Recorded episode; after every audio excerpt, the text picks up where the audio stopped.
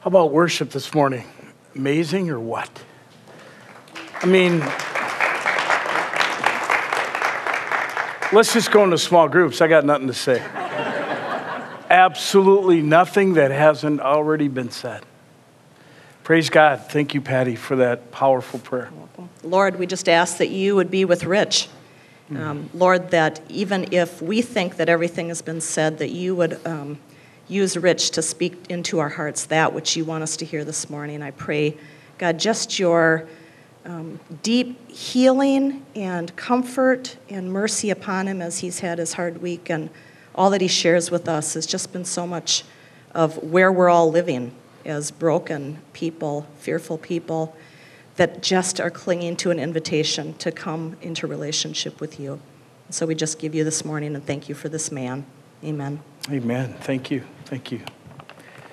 you know, I'm. Um, I think what's so awesome about this experience, and there are so many things that are awesome about it, but one of the more awesome things is that this is a multi generational experience.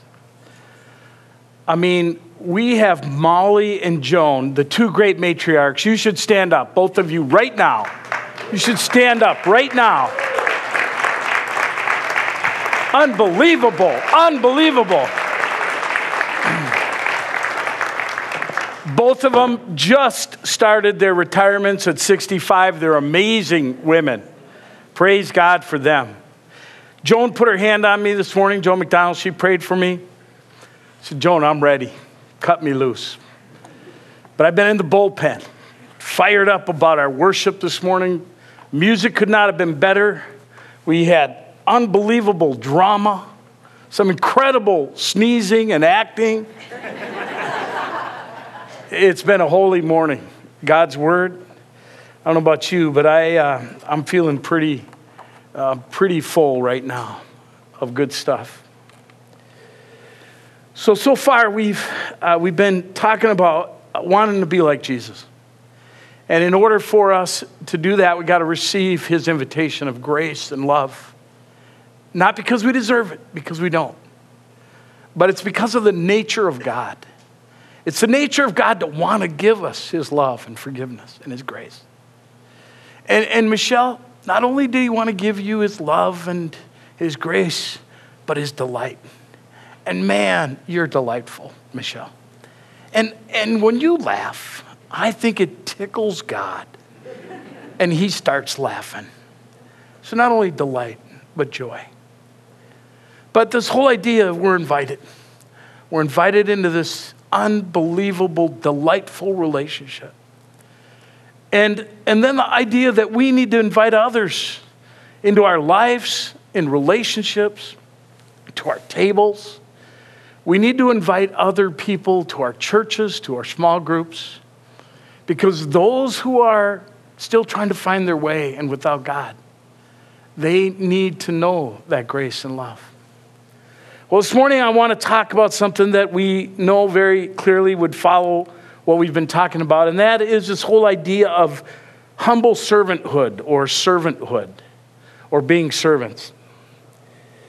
I was four years old um, when I met this man for the first time. White haired, black, bushy eyebrowed Irishman, through and through, had a broke. Four years old. I met him. I met him in a hospital. This man, this man was named Father Paschal Kelly. My middle name is Paschal. For the first time at the end of his bed, I discovered that I was named after Father Paschal Kelly. My name is Richard Paschal Phenow. I want to show you a couple pictures of this man who exemplified service to me, humble, humble man. he, there we are. Uh, I'm the second handsome bow tie wearing guy on the right. And this is not the whole family, but this is six of us children. And that's my dad in the background, and that's Father Paschal in the middle. Look at those eyebrows. Holy buckets. He's a, a gifted, gifted man. I, I, I think I have one more shot of him that I want to show you real quick, and that is he's been up for sainthood. They're trying to canonize him as a saint because of some of the things that he did in his ministry. And he ministered out of St. Mary's Hospital, which is now Fairview Riverside Hospital. He married my parents, and that picture, that first one you saw, was the 25th wedding anniversary of my parents. He said a mass for them. At a young age of about 42, he was stricken with MS, multiple sclerosis. And he spent about the last 22 years of his life in this hospital doing ministry. He was a chaplain at the hospital, completely paralyzed from his neck down. He said Mass daily. He visited the sick in the hospital. They made a special wheelchair for him with speakers and a microphone in his mouth so his voice could be heard because it was so weak. And for 19 years, he touched and prayed for the sick. His room was covered with pictures. And as a little boy, I couldn't wait to get there. At least once a month, we'd visit Father Paschal. His room was covered with pictures pictures of celebrities Jimmy Durante, Carol Burnett. You guys weren't even born before some of these people. Tony Oliva, a picture of Joe DiMaggio. I just stared at that picture.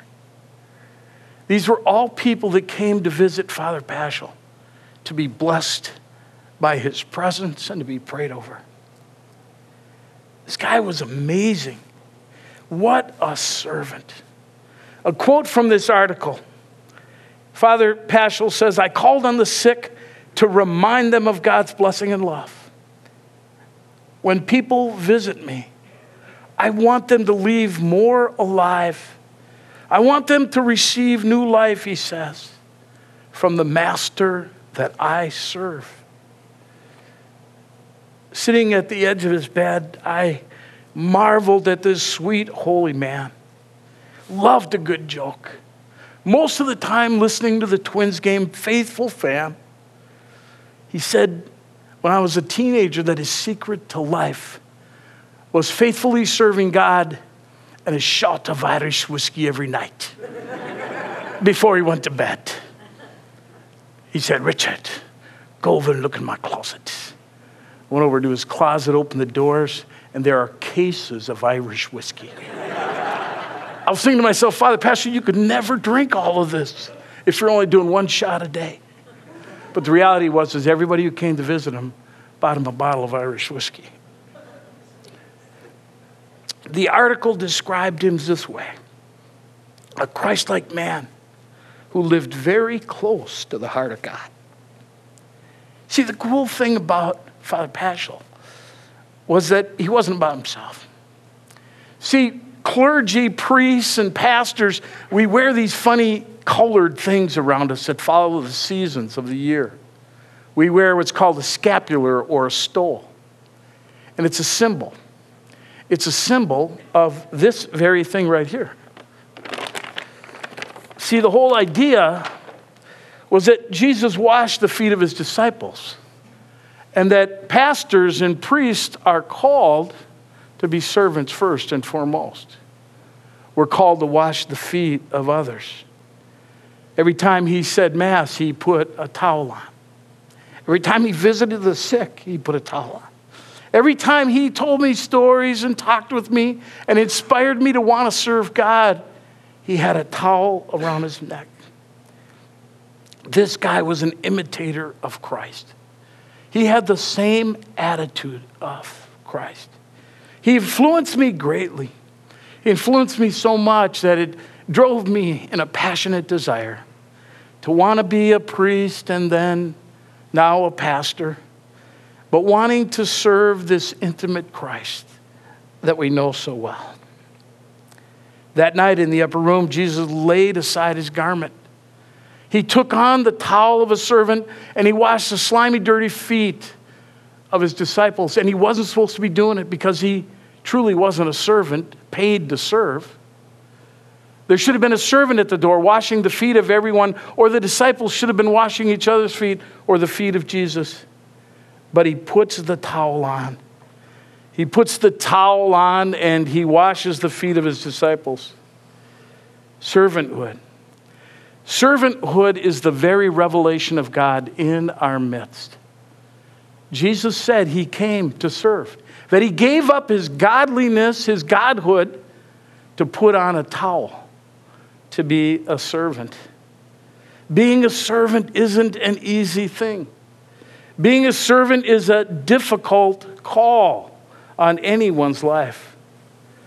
But there's one thing that we know about this call, and that is it's a call to lower ourselves, to see the needs of others, to see those who are cold and those who are sick, and those who need encouragement, and those who need our love, and find ways to jump in the gap and to do what we're called to do. See, Jesus became a servant in spite of the fact that he was God. And our response to him is to imitate Jesus, to be like him, to have the same mindset. But see, this isn't a call for clergy and priests. This is a call for every one of us. The priesthood of all believers in this room. That if we want to be like Jesus, then we've got to serve somebody. We've got to serve somebody. If we want to be like Jesus, out of a heart of gratitude and obedience, out of a heart of grace and love, not out of obligation, not of trying to win merit or brownie points or somehow scratches on the wall of heaven, but we're to put this towel on. Whether we're a parent, whether we're a child, whether we're single, whether we're a single parent, whether we're Joan and Molly, it doesn't matter. We are all called to be servants. See, it's not about working out our salvation or our redemption. It's not about paying for a free lunch. It's our response. It's our response to what God has done for us.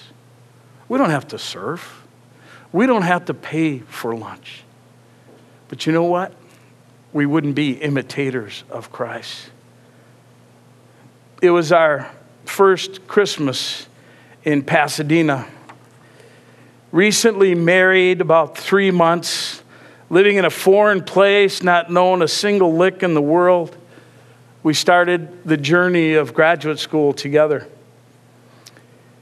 We went to church that morning after a cool evening with a Puerto Rican family experiencing their Christmas celebration, and I stayed all I stayed up most of the night with Dad, Rafi, uh, putting together a Barbie doll van for Joelle, his daughter. That could not have been more difficult.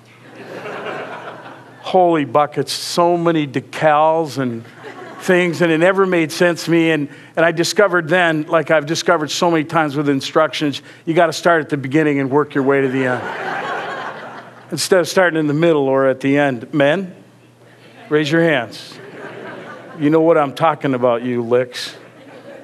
Christmas morning, first time ever, no snow boots, 75 degrees, walking to church. Never experienced that before. Pasadena has the largest population of homeless people of anywhere in Southern California because it's the only city where it's legal to sleep in city parks and anywhere in Pasadena there we are at our first Christmas morning service. And we find out that there's a feeding in the main city park that morning. There's a feeding at the primary park in Pasadena, huge park. It's about a mile in circumference. And we heard that morning that anyone could come to serve the hungry and the homeless. And we arrived that morning uh, with some food about noon, wondering where we would help most effectively. For four hours, we were blessed. We fed 1,800 people. I had never experienced a miracle of meat like this in all my life. All of the meat was brought by people in the community. Folks would drive up in Mercedes Benzes and have three turkeys and four hams in their trunk. All the other food was provided except for the main course, the meat. And somehow every year, enough people brought enough meat to feed 1,800 folks. There were people there that I had seen many times on the streets of Pasadena. I saw Billy, who I talked to many times, in a wool army coat, smelled like sweat, hadn't showered for months, high top tennis shoes, ragged and tagged. And there was Billy waiting in line. And then I looked up and I saw a guy we called the spinner. The spinner was a, a guy who suffered severely from mental illness. His story was at 26 years old, as a taxi driver and a student at UCLA, he was beaten and robbed by a group of kids with baseball bats. The spinner we would see everywhere, and especially on the street corner of our apartment complex. Angry as could be, and he was pivoting on one foot the whole time and calling out every single swear word in the world at Satan and at God, tormented by voices. Asians and blacks and whites and Hispanics, young and old, whole families are not only there eating, but serving. It was an incredible experience. Hundreds of volunteers. So I, Jody gets into something that requires some skill and, and some thoughtfulness and creativity. They put me over in the butcher section where I'm cutting up meat like crazy. And I figured that day, I think I, I cut up about 22 turkeys and, and like 15 hams. It was unbelievable. My hands just ached. I looked over at this father and son. He was about 65 years old. Son was about 40, standing next to each other. These dudes had belts with knives in them. And I thought, these guys got to be butchers. This guy pulls out this hone and whoosh, whoosh, whoosh, whoosh, sharpening that knife. So I said to him, um, which meat shop you guys work at? Dad says, Well, i am a vice president of a company here in Edina, or in Pasadena. And his son said, Yeah, I'm a, I'm a doctor at the hospital. It was a most incredible experience. It, it blew our minds away, and it became a tradition of ours. And we talked about this, and the day that we would have children, that our children would experience the same thing that we experienced because it's in serving others. It's in serving others that we see the grace of God and we receive the grace of God. Christ, if he's my king, then he's redefined greatness by taking on the towel. Jesus does this over and over in the New Testament. It's an amazing thing to see how he has served.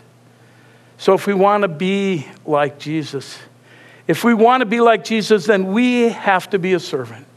We have to lower ourselves. We have to respond to this intimate relationship. We have to have the same mindset and put on the towel.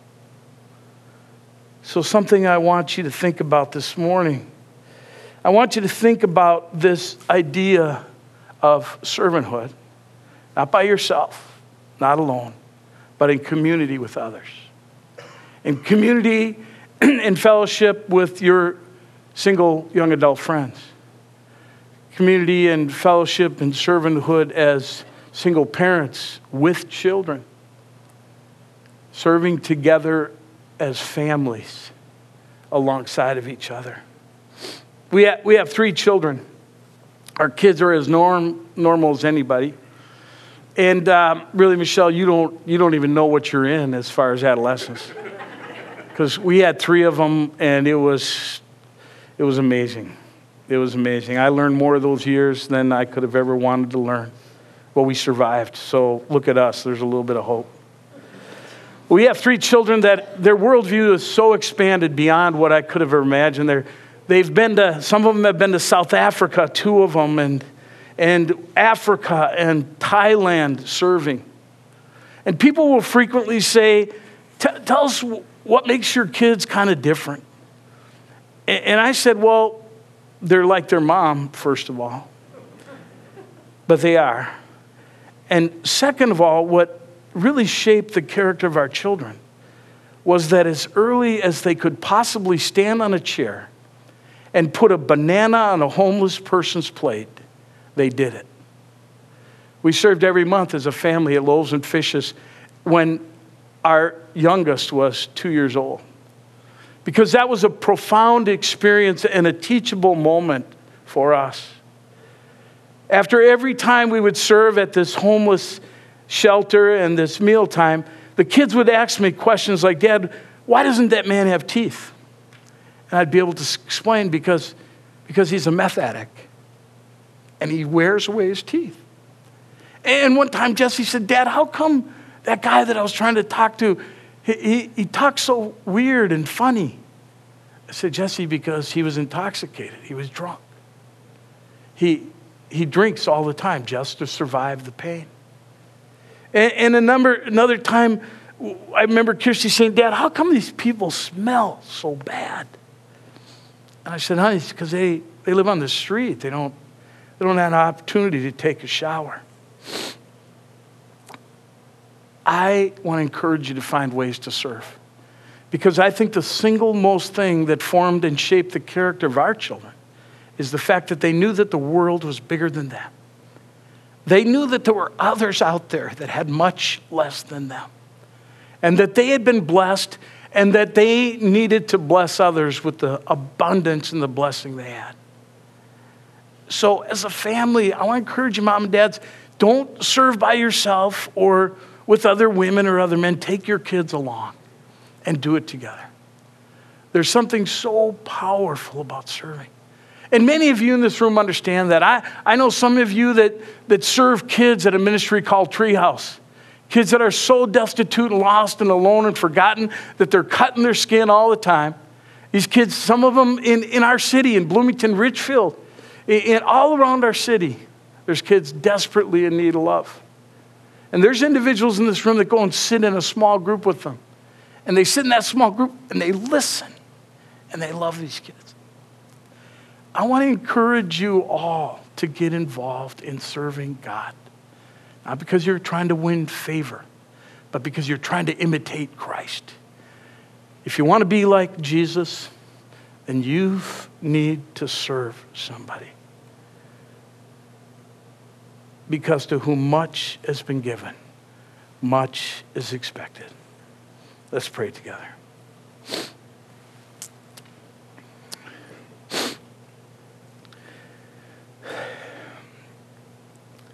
I was hungry, and you formed a humanities club to discuss my anger.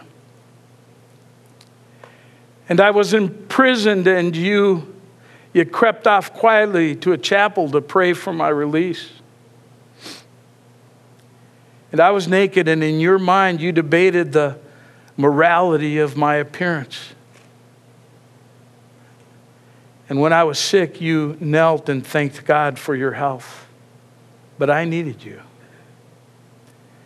And I was homeless, and you preached to me of the shelter and the love of God, but really, I just needed a home. I was lonely. And you left me alone to pray. Why didn't you stay with me? Sometimes we seem so holy and so close to God, but around us there are many that are hungry and lonely and cold and still in pain. God, help us.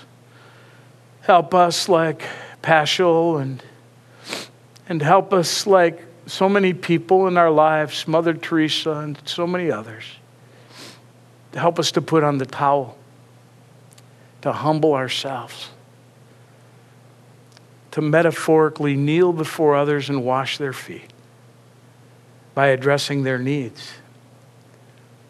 Give us the strength and the courage to do that, not alone, but with others in community. And help us not to do it just once in a while so that we feel good, but help us do it in such a way that, that it brings about greater justice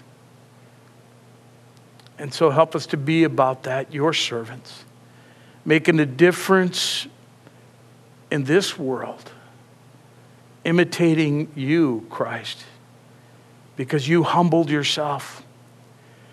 You said it wasn't about being God, but it was about being a servant and serving us, serving us to the very point of a cross.